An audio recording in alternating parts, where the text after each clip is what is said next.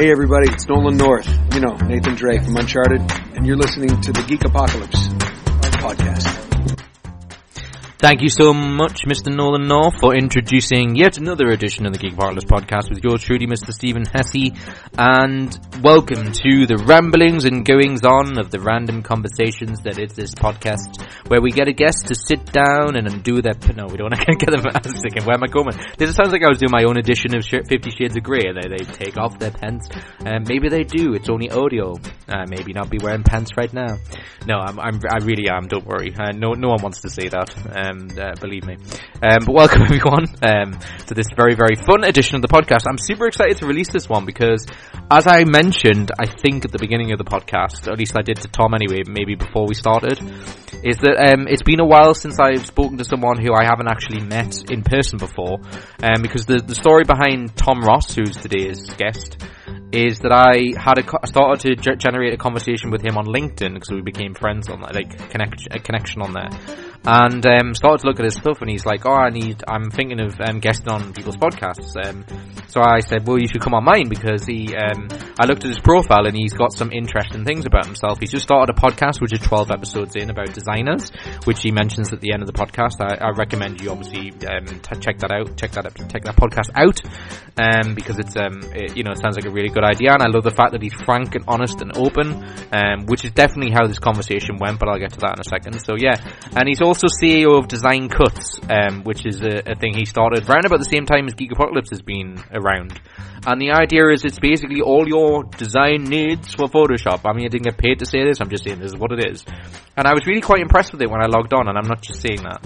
Um, anyone who listens to this regularly knows that when I have a guest on, it's because I actually am generally, um, you know, um, impressed by what they do or admire what they do or whatever. And in this example, um, it's because I have absolutely no talent in Photoshop whatsoever. Um, you know, I was drawing today at the university that I, that I help out in, and I just was like, uh, "What's a pen?" Um, you know, is that a thing that people use on the computer? Because obviously people don't use uh, pens and pads. Uh, you know, like what's watercolors? Is that a font that you use on on Microsoft Word? No, anyway, so um, so yeah, so it's but anyways, but seriously, the Design Cuts, uh, designcuts.com is the uh, website if you want to have a look, and they do basically loads of graphics, um, illustrations. Um, you can get templates for business cards, flyers, greeting cards, logos. So basically, if an artist has an idea, they pay for them to put it on their website and gain a percentage. So again, like an iTunes listing for designers. Um, they do fonts as well, which I know I talked to Tom about because I was interested in the legal ramifications of using fonts. They have add-ons like effects and brushes and um, overlays and all that kind of thing, and uh, help with photos um, as well, because obviously for hence the name Photoshop. Um, so yeah, I really recommend you have a look at that, and if it's uh, anything that you need, obviously please do check that out. Um, really fun. We talked about uh, uh, entrepreneurial stuff because he runs a media like a sort of a, a much bigger business than Geek Apocalypse is. But yeah, talked about that in detail. I talked about my idea for a sci-fi book. Please don't steal it. Um, and then we talked about hobbies and being passionate, and I think that comes across talking to Tom. It was a huge fun, really genuine. So I really hope you enjoy it. With Tom Ross. Fun times.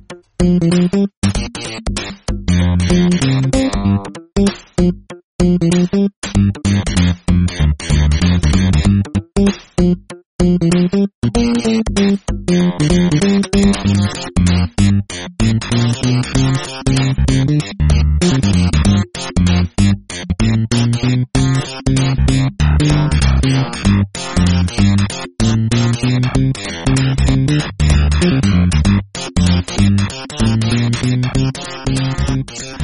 uh, have been getting friendly over LinkedIn, which is kind of nice. And uh, as we were just joking in the pre-interview, it's nice to talk to a fellow Brit. So hello, Tom. oh, hi, Stephen. Yeah, it's definitely definitely nice. Uh, I don't know if you're the same as me. I seem to talk to a lot of Americans. Yeah, that, uh, the, the, internet seems to be full of Americans. and they are lovely, um, but yeah, always good to connect with fellow Brits. Yeah, and I, I, like being upfront with people who listen to this about context and to say that was going to be my opening joke. That thank you so much for agreeing to a time that's not four in the morning. yeah, I hear you on that. Yeah, I, uh, I, was on a podcast at like 10 p.m. last night with Okay. a girlfriend waiting up patiently for me. All right, cool. Yeah, uh, yeah. Because sometimes if you get people on like the the sort of west coast of America, I have to get up like really early in the morning sometimes if they want to do it in the morning. So it's really nice to do like sort of a reasonable time. So thank you for that. Um, so I guess um, as a nice starting point, being that we are fellow Brits, so people who listen to this know that I'm from sort of the Newcastle area, northeast of England. So where are you from, Tom? Where's your base? Uh, I'm from south of London, so kind of Surrey area. Okay. Um, nowhere near as good an accent as you. One of my best mates is Geordie, so Okay. very jealous of the accent. Okay.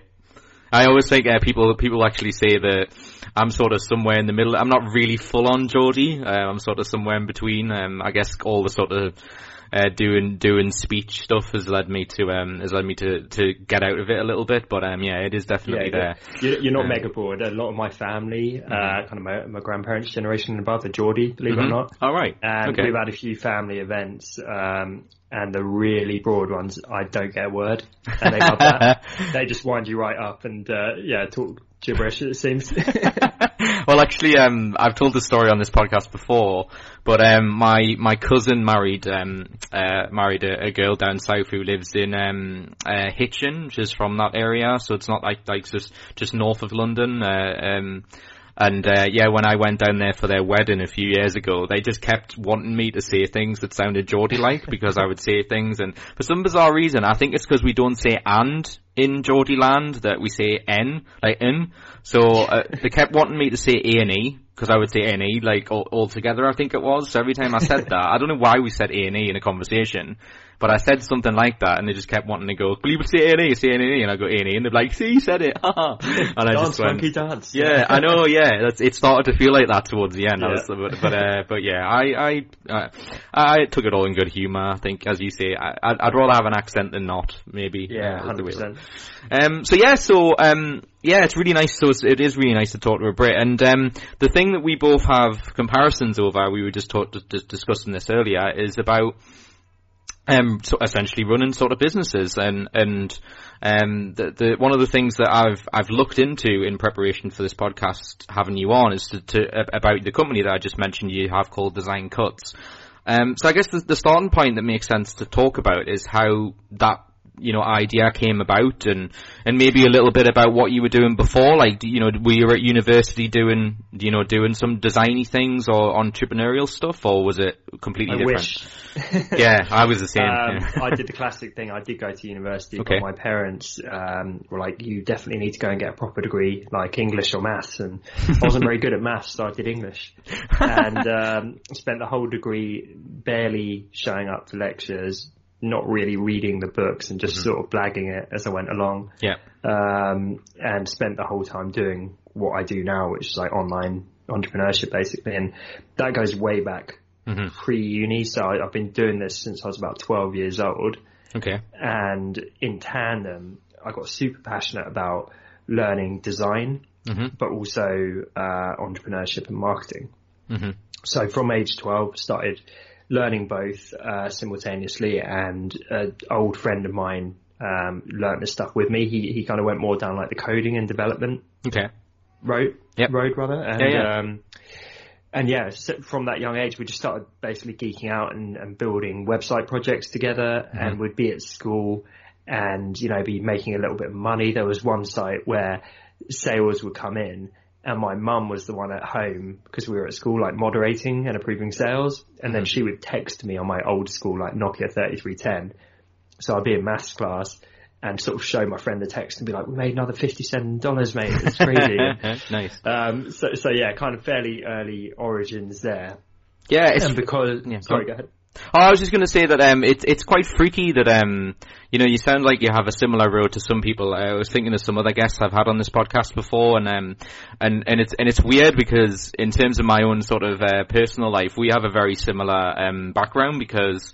I re- wish I did like a businessy degree or something along those lines, and I did English you as well. I did Oh, English, English. as well. Okay, English Um, lit was that? Yeah, I did English and history, so it was basically a joint degree where I got to choose what I wanted to do. Um, so it, I enjoyed it, and I, I, I, I did the best I could with it, but it was very just sort of um, non-specific, I guess. Maybe um, is the way Exactly. people look at it. Um, and I'll it was put it this way: yeah. me reading like Chaucer and Paradise Lost doesn't Yes. serve me massively. Yeah, exactly. Yeah, and I, I, interesting, but- yeah, interesting. Yeah, exactly. It's the same with history. It's like, oh, it's, it's very, um, you know, I, I read a lot of historical stuff um, in my spare time because it's a genuine interest. But is it really going to help me um, get a get a, a, good position in a job if I know like when a particular like um, what date a war started or like you know that kind of I mean, you're great at pub quizzes. Yes, yeah, exactly. I'm the guy. I'm the guy who sits there and knows the one question no one else knows, but has no common sense at all. I'm that guy. I'm the guy who knows random questions no one else knows. But there you go. Whereas I Um, literally have the general knowledge of a five-year-old. Honestly, I'm embarrassed. It's one of my biggest weaknesses, and it's a combination of being so immersed in what I love to do the most, which is you know design, entrepreneurship, that kind of thing. Mm-hmm. I'm so blinkered, and I've devoted so much time to that that I've kind of eschewed a lot of other things and, Yeah. and you know stopped reading as much and that kind of thing because I've been so laser focused. Mm-hmm. And combined with that, that I've got the worst memory in the world. Okay. I, I learn a lot of stuff and I'm quite good at kind of using information that's given to me, Mhm. but then I instantly forget it. So my Okay. entire degree, I've forgotten. Couldn't tell you what year Shakespeare was born. I've written essays about that. Like, just the whole thing's gone straight out of my head. Yeah. I know that's what I would never. I, I, yeah, I used to always struggle in exams like sort of uh, um, do things to memory. Whereas the skill that I've sort of developed over time is being able to think on my feet. I'm actually like good at that, but I'm not good at actually you know reciting things that I've that I learned like two or three weeks ago or something. Um, It's it's a better skill. Honestly, I'd rather be like you and I because yeah, I don't think it's that far off that Google or whoever is going to have like a live feed into your brain where memory becomes almost irrelevant because Yeah. you can instantly summon any knowledge. So I think the aptitude Yeah. of being able to use that knowledge is a much better skill in general. Yes. Yeah, um, I, I, I- you making me think of like what Stephen Fry once said in an interview because he always gets the thing of you're very intelligent and all that sort of stuff, and you've got a fantastic memory because he, I think he does did say he had a photo, photogenic memory or however however you phrase it, and he said a really good answer to that where he goes, yeah, I always get that, I always get people saying that, but I don't think I'm very wise, and that's very that's much more important. As in, he's like, oh, I always make the same mistakes and stuff, which is not very wise or very, um, you know, that that's that's actually quite ignorant. And so, knowing things is not as good as you said, like applying that knowledge, um, uh, and learning from stuff, learning from mistakes and all that kind of thing is far more, um, it's far more, uh, you know, necessary or whatever the right word is. Um, Yeah, hundred percent. So for yeah. all those fellow goldfish listening at home, yeah, exactly. Yeah. no memory retention. Don't worry. Where they're, Okay. they're going, Tom, Stephen, can you repeat that? I didn't get what you. um, but yeah, so I'm curious. That's fascinating about um about like sort of having that uh, interest at like sort of 12 years old onwards. So I guess the, the the interest in transition I want to talk about is how how did that sort of early interest in going to university and doing something like English and and whatnot? How did that transition into, you know, after that? I'm guessing you know, thinking about maybe I should try and be an entrepreneur or, or like, you know, create my own path. Like what was the, what was the, that process like for you?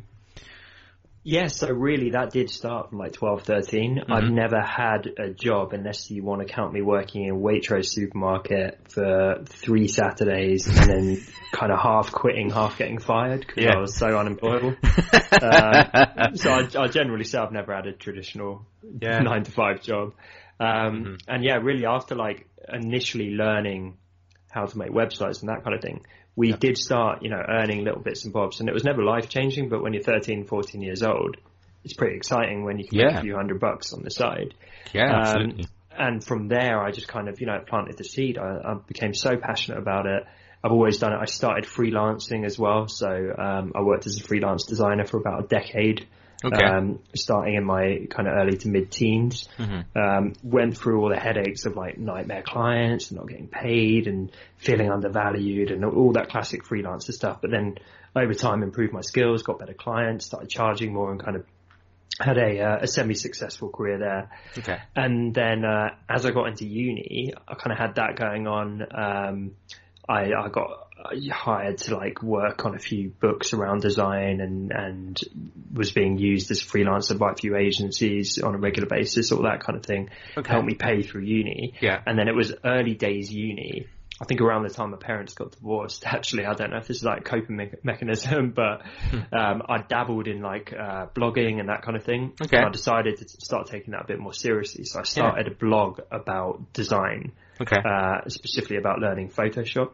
Yeah. That kind of thing. And Yeah. I've been doing a lot of photo manipulation work and, and trying to do tutorials around that. Mm-hmm. And that really took off. So after a month, um, I found that suddenly I had a hundred thousand, uh, monthly visitors to, to the site. Great. And then it, it went on to get millions and millions of visitors. Mm-hmm. And so that was really exciting at the time. And I thought, yeah, I've made it. And I tell all my, uh, mates, you know, I'm a professional blogger and all that. Um, and it was making some money, you know, membership and ads and that kind of thing, but it never really scaled to anything that was like going to set me up for life or had real scalable potential and Yeah. was a real business. And so what started off being very exciting soon felt quite hollow. And I realized where I'd gone wrong was I paid attention to a lot of the, I guess like sleazy internet marketers because I, I didn't know any better.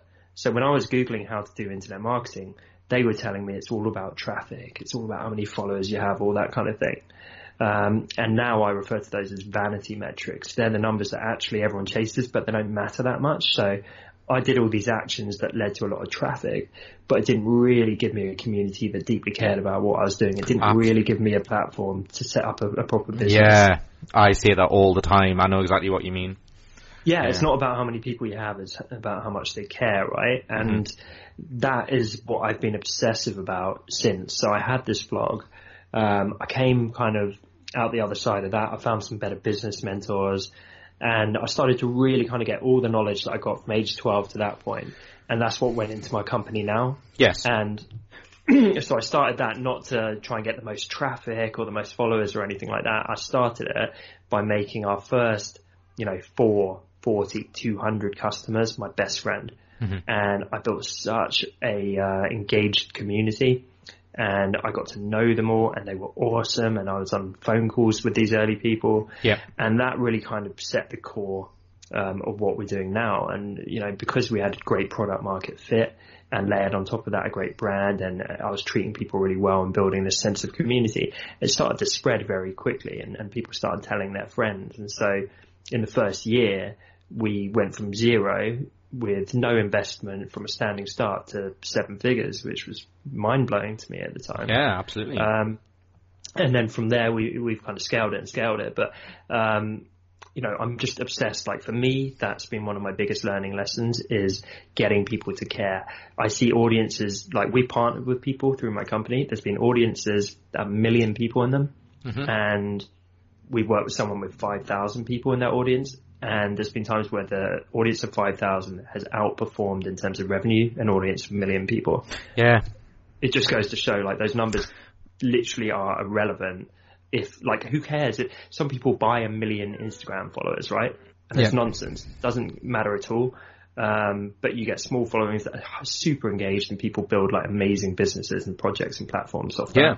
Absolutely, yeah, and um, it's the thing that uh, you, you, yeah you find most frustrating because I think society is kind of um, morphing people of like the younger generations than you and I, most likely, who they just think that the, the, the amount of zeros on something is the most valuable thing, commodity like invaluable commodity they can have. When, as you say, I, I know exactly what you mean about having like 5,000, you know, people who follow you, you know, religiously or whatever the right word is and, uh, uh, compared to people who, that, that million hits might be one like show where you had a particular person on or it, it gone viral for that thing, but it, it, it's how many people consistently like the the figure that like how many people consistently listen to your show every episode and the Mm-hmm. ones that keep coming back essentially um is what matters and um yeah it's absolutely fascinating uh, listen, listening to you talk about that um the one thing um I wanted to to ask you because this has been on the podcast a lot when I talk to business people and whatnot and I remember we did a live podcast about this actually at a festival that we ran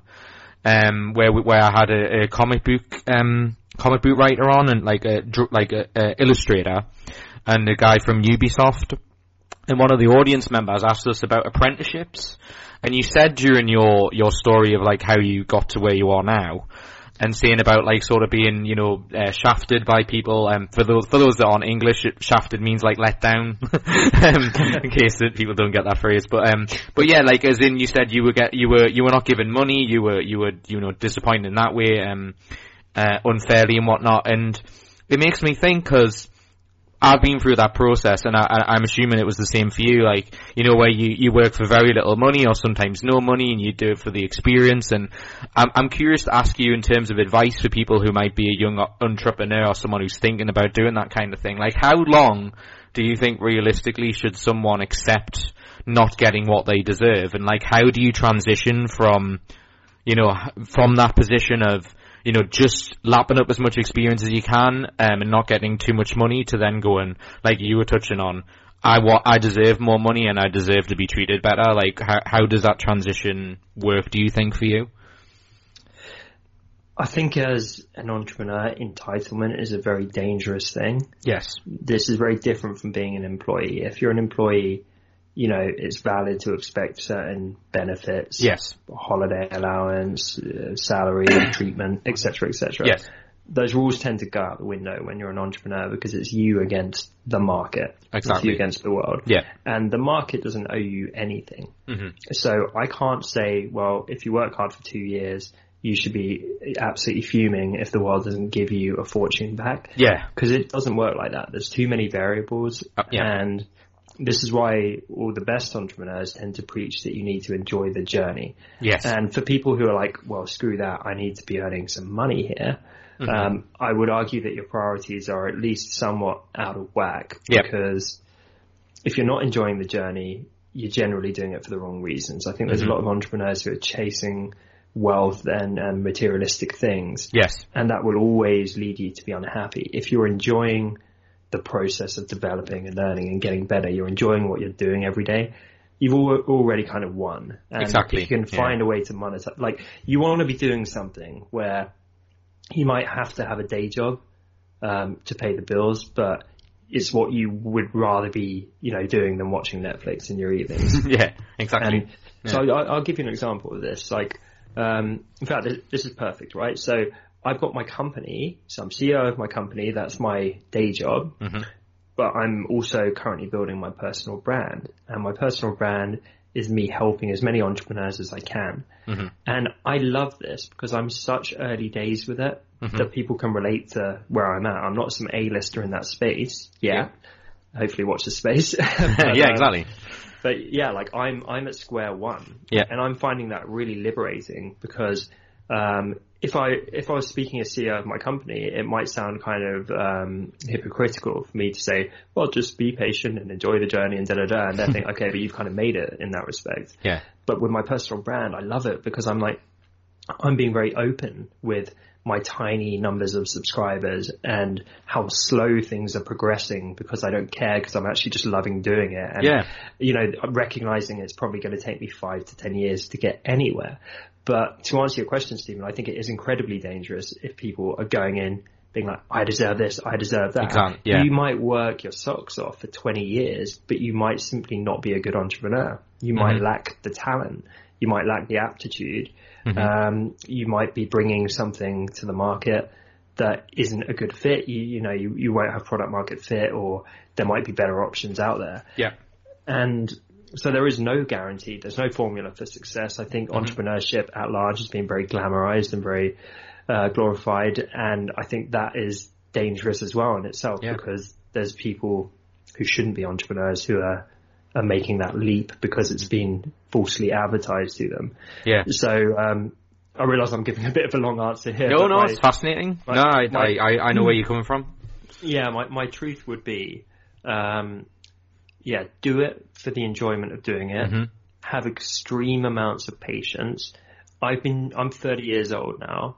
I've been doing this in some form for 18 years since mm-hmm. the age of 12 and my company might be doing pretty well, but I feel like I'm just getting started. Mm-hmm. I certainly don't feel like I've made it or I'm at, at the end goal. I don't know if I ever will. Um, and I'm happy to put in another decade of work my, my personal brand stuff, you know, I am investing some of my savings into this. I have no plans to sell anyone anything. So essentially this is like a financial drain I am like shattered from work, but I'm still fitting in time around it because I'm so passionate about this thing, jumping on calls, helping people, putting out content, all this kind of stuff. Yeah. Um, on paper, it's crazy. It makes no sense, but I'm only doing it because I enjoy it. Yeah. I'm doing it because when one of my best friend's brothers mentioned in passing he was starting a business, before I know it, I'm sat having dinner with the guy drawing business plans on napkins. I'm doing it because it pours out of me. And the whole point of this show is geeking out about stuff. So whether you're trying to turn that into a business venture or a fun hobby or, or whatever it is, if you're doing it because you feel like the market or the world owes you something and you've got to get paid, otherwise Yeah, yeah. you'll be pissed. It's not going to play out well. But No, no. you know, if you find something you, you're such geek about and you're so passionate about that you just you know want to do it all the time, you've already won. Like that's Yeah, great. exactly. That's the reason. I mean, I, I, I yeah, I, I- I said that as a kind of like um, a devil's advocate way. It's not necessarily what I think, but um, uh, it's yeah, I, I, I completely understand where you're coming from listening to your answer because it really does come down to if you're willing to, as you say, it should first of all, like you, I totally agree with your principle of it. You shouldn't be money orientated if it's something that you care about because, like, you know, it's that phrase of you'll never work a day in your life if it's something you enjoy. Which Um, I really don't believe in, by the way. Okay. Um, I, I agree with the principle of like, um, it will be far more enjoyable, but it's still work. Oh yeah, Um, it's yeah. not work in the same like drudge of a nine to five corporate that you hate. Yeah. But like, it is exhausting. Yes. It's knackering. I love what I do through and through, but it wrecks my physical and mental health at points. Yes. Like, no, no, you you're right. Yeah. You're right. It's Yeah. not like no, it's not. Yeah, I, I, I know what you're saying. It, uh, the, yeah, I, I, I kind of meant it. Yeah, as you said, I kind of meant it more as the principle, but I, I know what you mean. As in, when people say, for example, the phrase I don't like when people go, "I'm going to turn my hobby into a job." I always say to people, "Well, that hobby is not going to become a hobby much longer." Yeah, you're gonna lose some of the fun. Yeah, So you, you, know. Yeah, I, I think a lot of um, big names in the entrepreneur land are too black and white about that stuff, where they're basically implying you're not a true entrepreneur or you're not really doing what you love. Yeah. If it ever feels like work, if it's ever a grind, or you ever don't feel like doing it, or you're ever knackered, then it's not your true passion and you're not an entrepreneur. And I think that's just false because no one loves anything 100% of the time. Exactly, yeah. I mean, that's a bit like, that's a little, yeah, that comes across to me as a bit diluted because it's like, you know, that's sort of like saying, if you're in a relationship for someone, which I, I, I, I, I am in, I'm very happy, in a happy relationship with, um, with a child, and I go, it's a, it's like being a parent or, a, whatever it is, is to say that 100% of the time you're going to be happy with your situation. That's just not being human or realistic. Um, Yeah. You know? Exactly. But in the macro level, you know, you always love your partner. Yeah. Even exactly. when you hate them, Yeah, you yeah. love them. Yeah. Um, but not every day is going to be sheer perfection. Yeah, and you might have like a half an hour period here or there where they irritate you or whatever it is, but it, it it gets past. But yeah, to say that you have to, you know, be passionate, and you, it's not it's not possible. For example, we've we talked about passion uh, so far. Sorry, it's it's it's impossible to be passionate all, all the time because you would just lose your mind eventually. I, would, I wouldn't want to eat pizza six times a day. Yeah, exactly. Yeah, yeah. Sometimes too much is too much. but yeah, um, but no, that's yeah, endlessly, fa- yeah, endlessly fascinating. Um, yeah, and I, I agree. Uh, as as you say, like I mean, um, if you go into doing something and just do it for the love of it with no real intention of of, of building it into something. Uh, money orientated, whatever it is, like, I do agree with your your principle of that you've already won. I think that's a good message to send out to people. Is that you know, just find something. It's funny you said about, um, you know how you said you, you've got like another adventure. My, my thing at the minute that I'm trying, I want to make time for, I've, I've got a, a small daughter at the minute, so I, I don't have a huge amount of time. But I, I'm wanting to write a book. It's something that, Oh, good for you. it's something I've really wanted to do.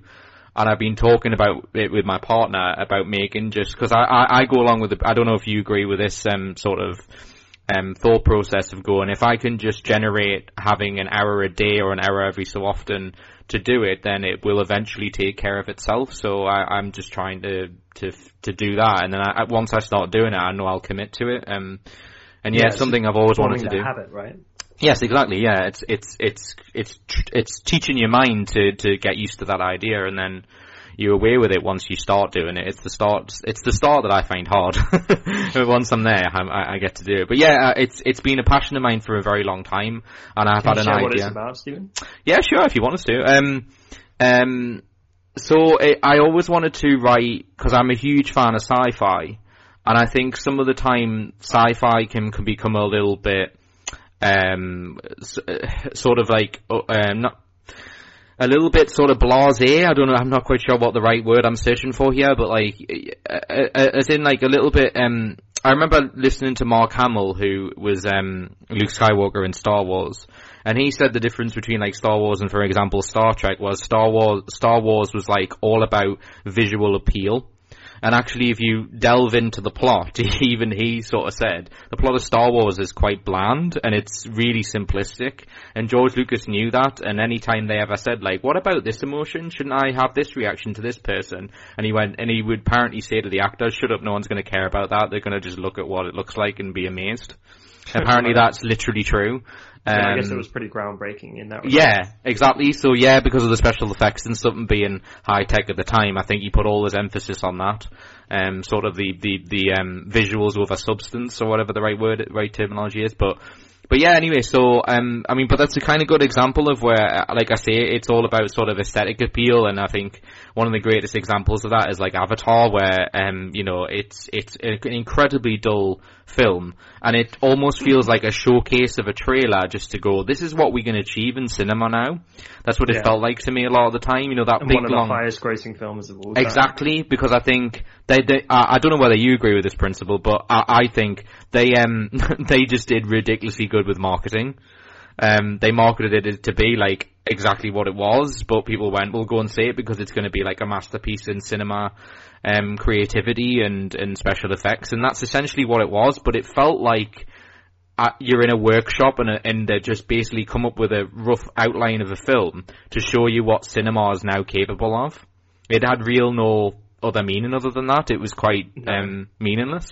It's um, the equivalent of when a self-indulgent musician gives you a 45 minute long guitar solo yes, that no one exactly. else wants to hear. Yes, exactly. Yeah, like the sort of Deep Purple or whatever that. It was a Deep Purple who had like a eight minute guitar solos and tracks. Yeah. yeah. Um, but yeah, so yeah, or like Dream Theater where they have 12 minute tracks. Um, uh, but yeah, so uh, but yeah, so I mean, so much. So I wanted to come up with an idea. Um, I mean, the basic plot line is that the uh, I had this idea of like, what if in the future, because of the way that the way things are now, is that we enter a, a situation where the world. I know this has been done before, but I I think this could be a realistic reaction to what we might do. Is that what if, like, in a few hundred years' time or something like that, we have the ability to go into space uh, or something like that, and but we've ruined the planet and we are aware that like the planet is no longer going to be inhabit uh, is not no longer going to be habitable. And then everyone gets together and realize that we're going to send one person who represents a different thing in the world and send them to repopulate a different planet. And how what would happen if they went there with the idea of like repopulating the planet and starting again essentially with the information of what that we already know that humanity's lasted like millions, like you know hundreds of thousands of years already. So instead of like evolution just turning into like what we are as humans now, what would it be like if they were sent to repopulate and start a planet again, knowing the knowledge of that humanity's screws up and and and all like representing different organizations? Would they would they learn from their mistakes or would they continue to make the same mistakes that we're in now? And that, I just thought of that premise and thought that would be a really interesting way of then, and I started to think of like, how would a person react? Like, how would one person react if they like, you know, represented, you know, like I thought like uh, religion, and I thought someone would they would send it, the the world's best scientist, and then they would send like a government representative, like a president or something, you know, to and and and because because they would still want to latch on to this idea of separating each other, whereas basically the premise is that I think the world is a little bit too divided anyway. So are they going to realize that when it's too late or when they start again or and anyway so I just started to think of all this and thinking I think I can come up with something um kind of fantasy orientated set in the future but based on kind of like what's happening now essentially um does that make like any it. sense it does yeah it's very cool so um let me know if, if this is kind of part of what you've just said, and I haven't quite got this part, but mm-hmm. would different people from Earth go and colonize different planets, or would they all kind of come together to colonize one? well, I, I thought about this, right, and I thought that would be the intent is to go to one planet and colonize. But basically, um, that would be like the prologue of them being sent there. But then I was thinking of a particular point, let's say that it's been a few hundred years that they've been there, and then showcase what happened. And my, I started to think, what would what would they do if they got there and then started recolonizing one planet? And my theory is is that they realized there's other planets to colonize, and then they all separated within a small period of time because they Yeah. couldn't get on. I think that that would generally happen. That because I that and it really the whole emphasis of it would be is to showcase that like we really aren't.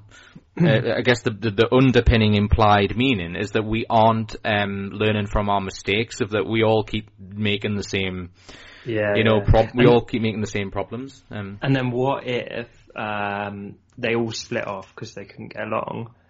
They picked different planets in this alternate solar system or whatever, Mhm. and then that would then show the disparity, and you could skip forward in time Mm-hmm. um, where they they colonized them to a much greater degree, um, and the differences would be much more stark. yes, that's exactly what I. Yeah, So yeah, it would be pushing them to their extremes. yeah. So whereby, instead of for yeah. example, like the scientists who've gone off and colonized might almost be like gods to the other people Yep. because they would have advanced quicker Yep.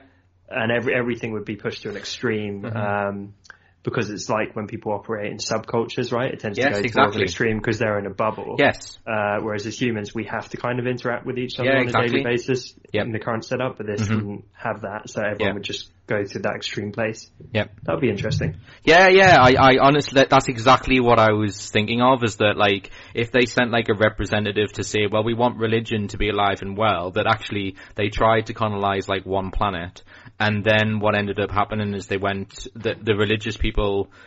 Uh, realized that they couldn't collaborate with the scientists and everything else, thinking, "Oh, they're not like they, they wouldn't they they won't conform to our rules." So, like you said, as a subculture, they basically went, "Oh, we'll go to this planet and make our own rules, and then basically keep out the people who won't um, who won't stick to our principles of what we believe in."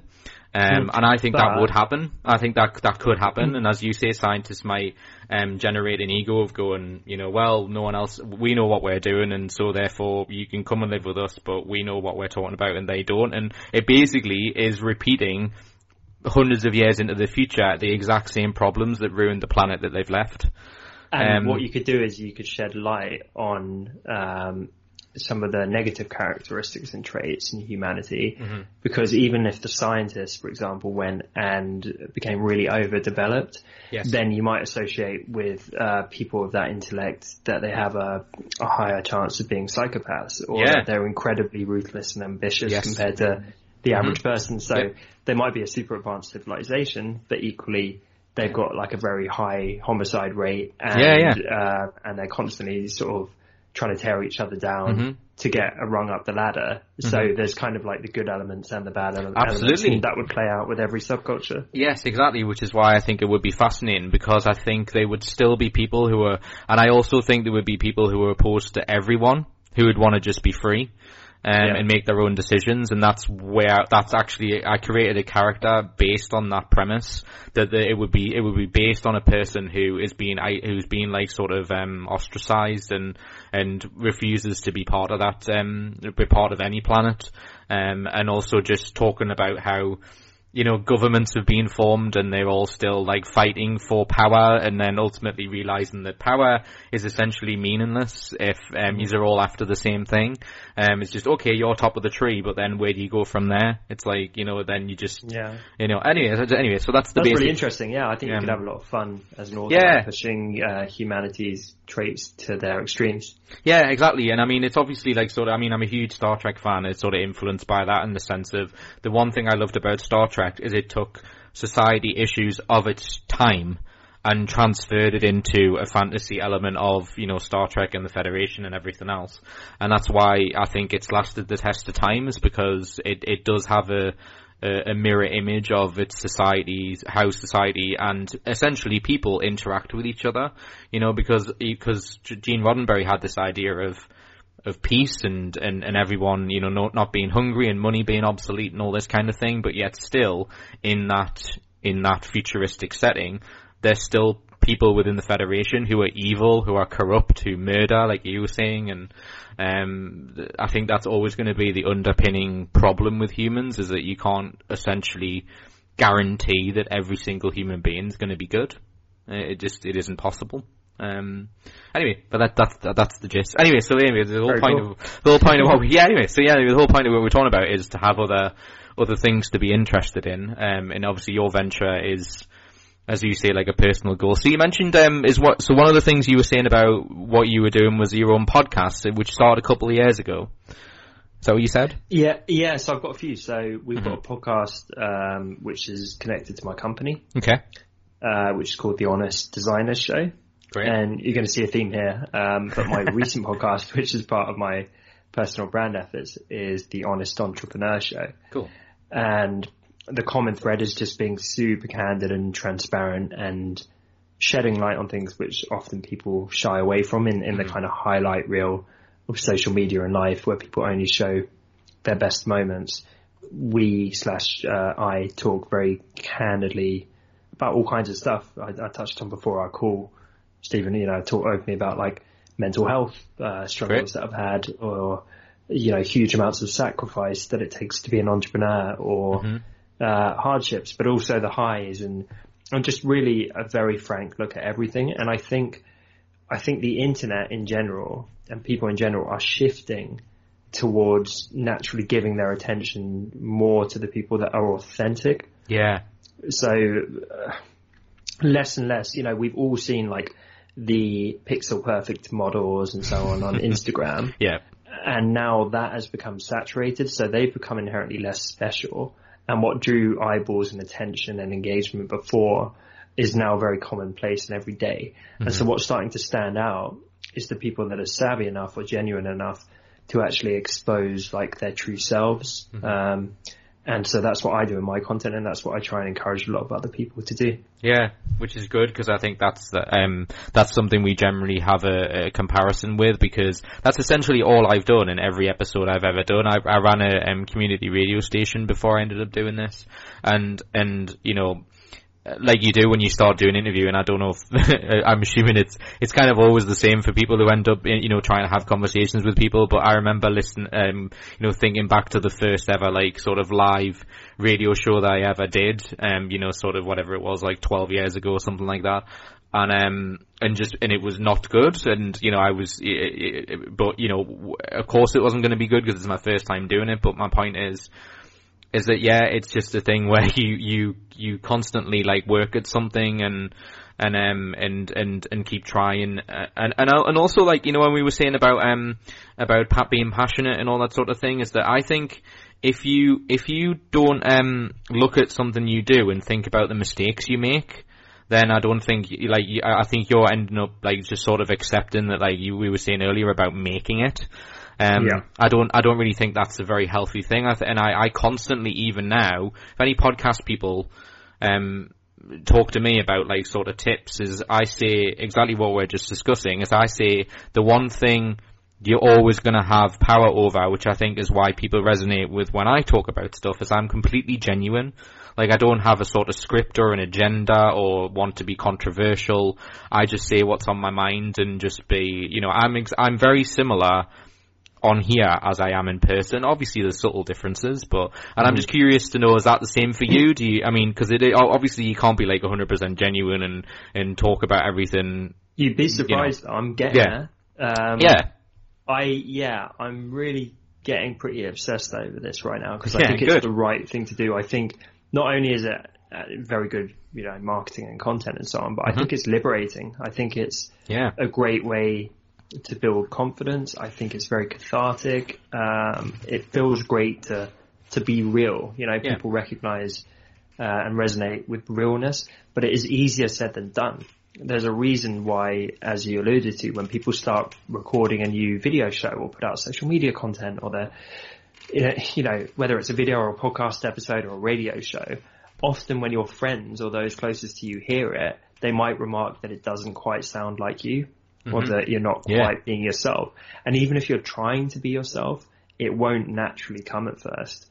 You know, you will put on a bit of a front or a mask or whatever it is. You will kind of weirdly change and censor yourself. Mm-hmm. And it's a bizarre thing, but until you actually are kind of brave enough to make that leap and put something out into the world, put out content or a piece of yourself into the world, Yeah. you won't feel it. And as soon as you do, you'll be like, oh, that feels uncomfortable. You'll get some confident people. You stick a camera in their face and they kind of freeze up and, Mm-hmm. and Yeah. change quite a lot. Um, and my only answer, because I've been there massively, um, my only answer would be uh, practice, but also keep it front of mind to try and proactively be more you. So Yeah. to give you a, a super quick example, when I did one of my first Instagram videos, I would just hold my phone up. It'd be almost like a selfie video Yes. and I'd try and give some advice. The first one, I sat on my bed in my bedroom. It was a 60 second video. It took me over an hour to film it. I must have done a hundred takes and I'd be like, no, I sound like an idiot. Oh no, my voice sounds weird to me. Oh no, like I'm sweating. Oh, I'm nervous. And by the end, I felt like I'd run a marathon. I was literally, I was like hot and sweaty and nervous and felt sick. And Yeah. in my head, I'm thinking, what if people from I went to school with see this and laugh? What if my, my team see it and I look unprofessional or like our business partners see it? Or I was just overthinking it and then I put it out and guess what? No one cared. Got a few nice comments and that was it. No negative at all. Yeah. And um, funny enough, after doing years of that stuff now, and for my my older podcast, we've done over hundred episodes now. My new one, I think I'm like twelve episodes in. I'm on like I've got so many shows going on, Stephen. I've got got like more shows and content I do for my company. Great. Uh, you know, jumping on podcasts all the time. It doesn't phase me now, and I'm Yeah. someone who's always historically struggled with like public speaking. Um, to an extent being articulate when Yeah. I know I'm being recorded. And now like I sit down, I shoot my show, just get it in one take every time. And, Yeah. and that's not to boast. It's just because like anything, it gets easier. Yeah. And so if I can go from being that like embarrassing, sweaty mess who can't get my words out Yeah. to now like having no qualms and not feeling the least bit nervous. Yeah. And I'm going to do the same thing. I've, I've got aspirations for a public speaking career. Um, and I'd imagine when I start doing that, I'm going to suck too. And I'm going to speak for free and I'm going to speak to rooms with seven or 12 people in. But I don't care. I'm going to do it for years and slowly get better and better and speak to bigger and bigger audiences. And hopefully that goes well. Yeah. Good for you, and uh, it, it that's something that I am I I, uh, I push myself to I push myself to do as well as um I do public speaking um quite a bit now at like universities and stuff like that. Oh, um cool. you know talking about a variety of different things because I'm also um I'm also a, a, a primary carer for my mom um who's got Parkinson's disease. So I I talk about that for, uh, pretty openly um, and so yeah, it, it, it, it uh, that was basically the gist of what I was uh, talking to you about, Tom, was just to say, you know, like if people look at someone like myself or you, whether it be you're entrepreneur or, or you're trying to, you know, develop your podcasting skills or your ability to public speak, or someone looks at my public speaking or podcasting or, or how I speak in public, like just in a public setting or whatever, is really it's just it's just effort and and I do think an element of um, having passion and obviously a little bit of talent um, and, and and it's just perseverance. I think is is, is something that I I find everyone that I've spoken to who ends up running something that they enjoy doing, like we've touched on, it's not just about making money and being successful in that sense, but being successful in terms of being happy is through a little bit of perseverance, but ultimately enjoying what you're doing um, in a fundamental level. Um, you know, and if you you've got that, then you know that you can do whatever you want. Really, um, I think is the beauty of uh, is the beauty of feeling that way. Um, yeah. So yeah, I, remove money, go and do whatever you want. And Yeah. I can totally tell, like, you know, you're one of the more genuine people I've talked to Oh, doing well, recent nice. interviews and podcasts. It comes across. Some people, you know, I'm sure they're very nice, but they're a bit more awkward and stilted, and I can tell you're just being you, which Yeah. is awesome. Oh, thank you. I really appreciate you saying that. Um, so yeah, um, I've got like roughly about five, ten minutes with you left, and I just wanted to talk obviously about um, design cuts. I'll talk about it in the introduction as well and post, but um, is to say so. Um, what was I, I'm interested about the the idea of doing that? Obviously, you've, you've touched on this while I've been talking to you about your interest in design. I know you said you you learned Photoshop and coding and all that sort of thing. Um, so when do you remember like sort of when the idea for doing this website and, and offering this like sort of service uh, came about, um, and when that was, and, and how how how it came into your mind, as it were. Yeah, so I'd been pretty immersed in the design space. Um, I had a few connections and relationships there through having done my blog and so on. Yes. And I just looked at the state of the industry in terms of people offering the types of digital products we were. And I thought, quite frankly, they weren't doing a very good job. So I really, um, I, I just came along and thought, yeah, I reckon I could do that better. But that wasn't a happy accident. I got very, very systematic. I, um, I was away actually with my family and my girlfriend and I sat on the floor and printed out endless pages and wrote endless notes and basically analyzed the entire state of the market and all the competitors at the time, including like their strengths and their weaknesses. Mm-hmm. And then I worked out, well, the way to be the best thing in the market is systematically with every single one of them, with their weaknesses, either do them better or cut them out entirely and with their strengths, exceed them. Mm-hmm. And that might kind of sound quite basic, and it is quite a basic premise, but yeah. it obviously took a fair bit of thinking and work. So yeah, it, would be down to everything. It would be like, okay, um, even though we're in the design space where we're meant to be ahead of the curve, none of them have a responsive mobile friendly website design. So we're going to do that and we're going to be better in that 1%. Um, and some of them were outsourcing their customer service uh, abroad and therefore the quality wasn't going to be very good. So we're going to provide the most hands-on best customer service ever. And just piece by piece by piece, this puzzle kind of came together into what was clearly the front runner in the market. So when we launched, we saw traction straight away. Um, and a big lesson for me is find a way to be the best in your market because if you're fifth best, who's going to want to buy from you? Mm-hmm. They'll just go and find the best option. Yeah. And even if that means going like more specific because you can't compete at a, you know, a large scale, go and find a niche there's so many profitable niches um, and angles to come at this stuff, but find a space where you can own it and you can be the best available option because not only will that be better for you as a business, but it will let you talk about it and market yourself more confidently.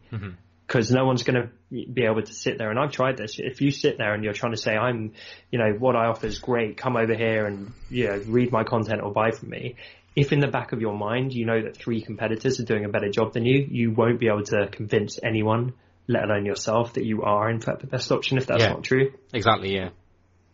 And yeah, and or even if you are like a little bit behind, not have a valid enough reason as to why that is, or something like that. Yeah, but but in mm-hmm. general, yeah, if it's if it's just a case of that, um, you're just not at, at the appropriate level, they're not going to be interested in hearing what you have to say. Um, and yeah, I, I, know exactly where you're coming from. Um, so I'm, I'm, curious, so people for listening who, um, obviously, um, uh, designcuts.com, um, I've been browsing this uh, most of today and, and obviously when we first agreed to do this and, um, so what would you say like the premise of it is? I mean, obviously, like I mean, you just look at it, look at the front page. It's obviously, and I and I've I've delved through it. It's obviously providing you know, graphic graphics for you know being able to make you know stuff on Photoshop and templates for like business cards and greeting cards and and providing fonts. It, uh, is it, but how would you how would you describe that in a better way? Um, being in your business, um, um, you've done a pretty good job there actually. Okay. But essentially, uh, we offer the tools and resources that designers and creatives use day to day. Okay. So whether that's a font that you're using to like do a logo for your website or a resume resume template that you're going to use to you know have a better looking CV and get a job or a business card template you're going to use for your your business or venture, or a Procreate brush that you can draw with on your iPad that you got for Christmas, or yeah. a Photoshop brush that you can do some effects with. All that kinds of stuff. There's all kinds of stuff we sell, but what it boils down to is we just like selling only the best stuff available in the market mm-hmm. and selling it at a more accessible, better price than anyone else. And yeah and I'm very proud that we do do that, and that seems to be why people gravitate to us. Yeah, it certainly seems that from what I've uh, browsed, uh, from what I've browsed so far. Um, one of the things I'm curious about, this may be a completely dumb question, but I'm not, um, you know, in this particular field, I'm not like that techno savvy, and um, I know, I know my, there'll be some of my friends and people listening to this will be like, "How do you not know that?" But I just don't. I just don't. So I'm asking. I'm being complete. I'm being genuine no, no, as they, we're talking about. There's no bad questions, right? Yeah. Like, I, well, I could probably ask you some pretty bad Star Trek questions. yeah, of course, yeah, yeah. And now we're going to do our. Pu- uh, now time for the pub quiz. Uh, and they're all Star Trek questions. um, but um, No, I, I'm I'm interested about fonts because I've always found this fascinating about about using fonts and like if so if if I bought a font on your website, like what is the um like legal requirement of using that font? Does it become like is that an agreement that I can use the font anywhere, or is there any limitations? Again, if that's if that's a dumb question, it's a dumb question, but I've always wondered that. It's not Um, a dumb question at all, actually. Okay. Um, so there's a couple of things. One is that with any of these things, you're only licensing them, so you're not buying them, I see. which, confuses some people. Mhm. Um, and it, it did confuse me back in the day, to be perfectly fair. Um, you're not buying it because you're not then owning it. Mhm. The person who made it still owns it, but you're buying a license to be able to use it. I see. Yeah. Um, yeah. Yeah. But you can more or less use it how you want, but within the bounds of that license. Okay. Some people have uh, stricter licenses. So, for example, you can get a personal license, which is you can use it on personal projects, or you get an extended or commercial license, Yes. uh, which you can then use in work for clients Ah, and okay. paid work and that kind of thing, or you can put it on a mug that you're selling on Etsy or whatever it might be. Um, that makes sense. quite quite often, what happens is you have to pay a lot more for an extended license right. part what makes us quite popular is we give you that for no extra cost, Great. which people love. So with us, like apart from some of the limitations where it's like don't just completely rip off this resource and sell it as your own. There's obviously a few specific things in our license, but I know with fonts, one of the only real restrictions is if you're a giant company, then you have to get a bespoke license. Okay. So if you're Tesco's, you can't go and completely rebrand and use this font everywhere that you bought for 10 quid because that wouldn't be fair to the creator. Of course. Yeah. Yeah. Uh, yeah. yeah. But for you and I, um, you, yeah, you'd be surprised. You get quite a lot of freedom actually. Great. I mean, because um, obviously, I mean, there's been the odd stuff. Because I mean, I've I, I wrote, you know I've done events in Newcastle, and and you know, you, I like I was thinking of like posters because you know I've made posters and flyers and all that sort of thing, and always thought like, cool. you know, I always want like I haven't done them. I've got a friend of mine who's who does all this sort of stuff. He's it's, it's, it's his main job. Um, and uh, I, I always find that just fascinating because I always think some of the time, you know, fonts can be quite dull and quite and and and you know, if you look at like sort of um, you know, what are they called? They're royalty like royalty free ones. Like they're always like Yeah. massively used and and not that Okay. interesting. And yeah, And, people um, who don't know fonts or design, they, they're amazed that people pay for them. Mhm. When they're like, don't you get them for free, like Times New Roman or Arial? The difference is vast. Like when you Yeah. get a professional font, and like we sell them very affordably. you, You can yeah, buy fonts for like two grand. I know. you know, yeah, I'm, that's why I was asking it. Fortune. hmm Yeah, yeah. That's why I was asking about it because I look at some of the prices that you have the fonts for, and I'm astounded that they're that low. Which is why I asked the question about licensing. Um, Mm. So yeah, it's it's it is it's a fascinating subject matter because um, yeah, that's what I if I if I bought one, I would be thinking of exactly that that that that um that issue of like how much I can use it, etc. So Yeah. um, fascinating. Um, Um, It's, it's that old motto, Stephen. If it sounds too good to be true, it probably is, Yeah. unless it's at design cuts. Uh, what what I like as well is um uh, you've also like I mean I I mean obviously I'm assuming it's included in in like your partnership with them, but you say where it's from as well, which is useful. Um, cause that's another thing that I always say certain web, when I used to like look at this right at the beginning, I used to be very wary, cause you used to, fi- I used to find some websites who wouldn't say where the stuff was from. You know, like, or who the artist was, or who designed it, and all that kind of thing. And I like the fact that you do Oh, that. no, no. no. Like, Um, we sell it on their behalf, so yeah. it's their shop. Exactly, yeah. Platform. Yeah, exactly. Yeah. I mean, so you're sent, so yeah, you're almost like an iTunes for designers, essentially. Yeah, we're like the the middleman kind of thing. Yeah. So there's these talented people that make incredible products, but they don't really enjoy the marketing and distribution so much. Mm. So we help get them a bunch of sales and customers. Wow, what a great Everyone idea! wins. It's a shame I didn't know about. Like when I started doing my company, this would have been this would have been absolutely like essential to me. I'm actually being completely frank when I say that because I remember looking at um. You know, I used to come across artists online who like would just put their stuff on. I, I mean, forgive me. I'm, I'm sure there'll be some design. Like you'll you you'll probably know some like um you, you know like design places where you can just put up your like designs to just show people and I used to like look at all these things and like oh I don't know what to do about this particular design but he has this thing that I designed and I'm going wow that's amazing they should be able to make money out of that and Yep. you know and and now they can like you know with your ki- type of stuff so I can totally see why it's a good idea um you Yeah, know. the thing of the starving artist is slowly fading away. And yeah um, yeah, I'm doing a lot of that in my spare time as well. Just trying to, I've got friends who are unbelievably talented, but should be doing better in business. I'm trying to help them with that. Yeah. Well, good. That's that's fantastic to do that. As you say, I just think some people. Um, it's something I am quite slow at. Um, I, I've admitted that, um, particularly when I first started doing any um, self-employment stuff. Is that it's definitely something that doesn't come to me naturally. I think I, I find myself as uh, in, in in in my experience to be like a I'm a creative soul and I'm like I, I and I I I do all the stuff the businessy wise as much as I can, but I, it doesn't come to me naturally. So it's always good to have someone like yourself for a bit of advice uh, for people who, who who want to to, to listen.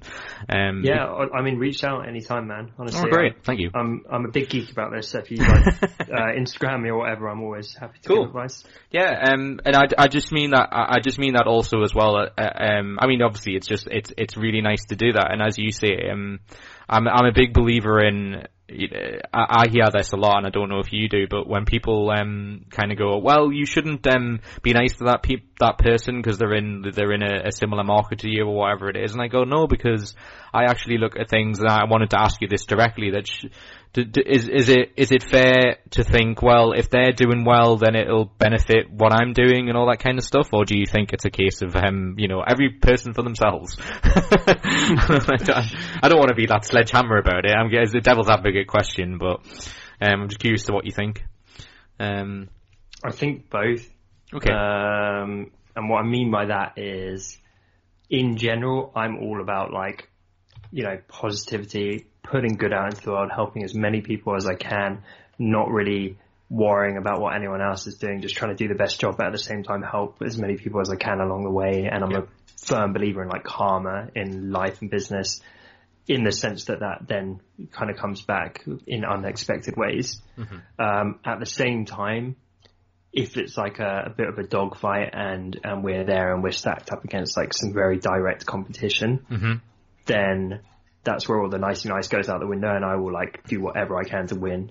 yeah, Um, so so it's both like ninety nine point nine percent of people like Yeah. it's all good karma Yeah. and, and and nice, but if if we're going head to head with someone and they're trying to fight us, then it's like pff, the gloves off. Yeah. Uh, very good, very good answer. I, I know exactly what you mean. Yeah, you do have to have a bit of a backbone about you. Um, uh, it's in certain situations. I know exactly what you mean. Uh, you can't be kind of just all like um letting people run you over in a in a sort of a business sense because that will happen. Yeah. if you let it. Uh, Sadly, it does. Yeah. yeah. Um, so I guess um, to sum, so to summarize, um, as as we touched on, people can go to Design Cut. So as we mentioned, it has a whole bunch of um, really cool stuff. Um, uh, everyone should browse because I mean, you, there's some wonderful stuff on this. Um, I've I've been looking at this website for the last couple of days, basically, Oh, um, and it's and it, it's really cool. Um, I really like the design of it as well, just uh, for, from a geeky point of view. Um, and it's and it's it's a it's a really good, obviously, um, you know, um, area for someone who's working on something creative. It has everything you would sort of need for something that um, you know, done in a graphically like um, you know, sort of Photoshoppy sense. Um, and um, Well, yeah, there's, so- there's even uh, if we're speaking geeky, there's even packs where you can create your own like monsters and zombies and stuff. Oh, that sounds cool. I'll have to have a look fun. at that. I'll Where's that? Send you a link. Yeah, please do. please do. I will. I will look at that endlessly. it's right up my alley. Um, yeah. Um, it's funny because I had a guy on him, and I thought this was a fantastic idea. Um, I, I, I have forgot his name, but uh, oh Neil, that was it, Neil. Um, and he he um, made his own comic book company, um, which obviously has a good link for being on my show because obviously it is a, a stereotypical geek thing for comic books.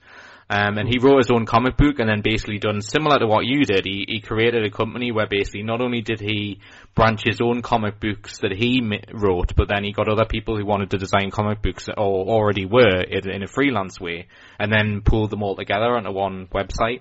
And now he does a, now he does a really cool thing where he, he trains people into how to do successful comic books and like how to illustrate them and all that kind of thing. And it reminds me a lot of this. So it's really great that there's this sort of stuff around, like I say, because it not only benefits yourself giving a need to people, but I'm a, as I, I think the summary for our, uh, for me having this conversation with you, Tom, is that I, I'm really pleased to see creative designer type people getting rewarded for their obvious talent. Um, you Yeah, know, me too. um, it's Yeah, it's something about it. yeah, absolutely. Yeah. Um, so yeah, um, is there anything else you would want to want to mention to, to wrap this up, or um, I think we've covered a great deal. yeah, I, I, would agree. Um, yeah, I, I, would say if anyone's listening and uh, they have entrepreneurial tendencies, if they're dabbling in this kind of stuff, then it is my biggest hobby just to help people for free. Um, you know, I, I, have no real desire to charge for it because I've, I've got my day job. This is like my hobby. Um, so if you want any advice, uh, if you've enjoyed the episode, then reach out to me at Tom Ross Media on Instagram and just shoot me a DM saying that you listened to uh, the episode and like any questions about your business or marketing or or projects or whatever. And I seriously would love to help. Um, and otherwise, you know, it would mean the world if you check out my show about all this stuff very candidly talking about it, which is the Honest Entrepreneur Show on YouTube, iTunes, etc.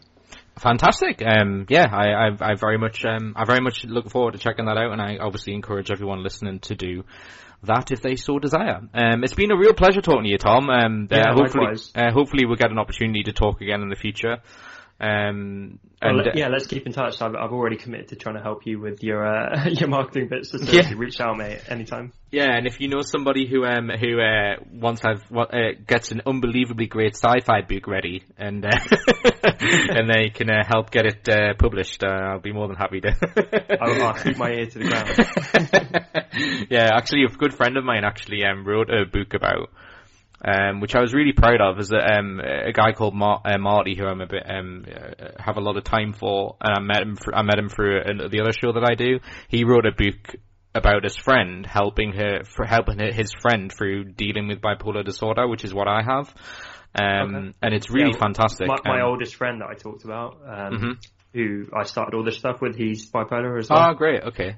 Yeah. Um, well, not well, obviously not great, but you know what I mean. it, was, it, it, it, has yeah. good and bad. It has good and bad points to it, but yeah. Um, but yeah, that's essentially why I think I have a kind of open view about talking about everything, really, because I think um, um, I think from a mental health point of view, I know we never really touched on that, but we did. T- we did. We touched on it, but didn't go into detail is um, just to say I'm re- uh, yeah uh, uh, as someone who's like a sort of mental health sort of activist now and, and talks about that in public speaking I'm just thank you for being upfront about it and talking about it because um, more power to people doing that because it should just be treated as a as a normal subject mm-hmm. um, you know, it shouldn't be, it shouldn't be, you know, an underground thing or feeling embarrassed about talking about it because we all, um, if you don't have a reg- re- registered you know, recognized disorder or illness or whatever it is, we all have mental health and we all go through struggles. And so this idea of, of talking about it more open and honestly can only be a benefit, I find. So, thousand um, percent. Yeah. Yeah. So um, I really thank you for, thank you for, for, for, for talking about it. Um, great. Well, thank you, Tom. Um, as I say, everyone, check out the website, um, designcuts.com, um, and, and, uh, for all your, like, Photoshop needs and whatnot, um, all your, uh, all your design needs for anything that you're planning. And a huge thank you for Tom for being on. Um, Thanks, Stephen. That was fun. That's great, yeah. Um, so I'll end the podcast like I always end, in the words of the great B movie Robot Trucks Crash and Burn, and we'll see you very soon for another edition of the Geek Apocalypse podcast. Thanks, guys. Bye.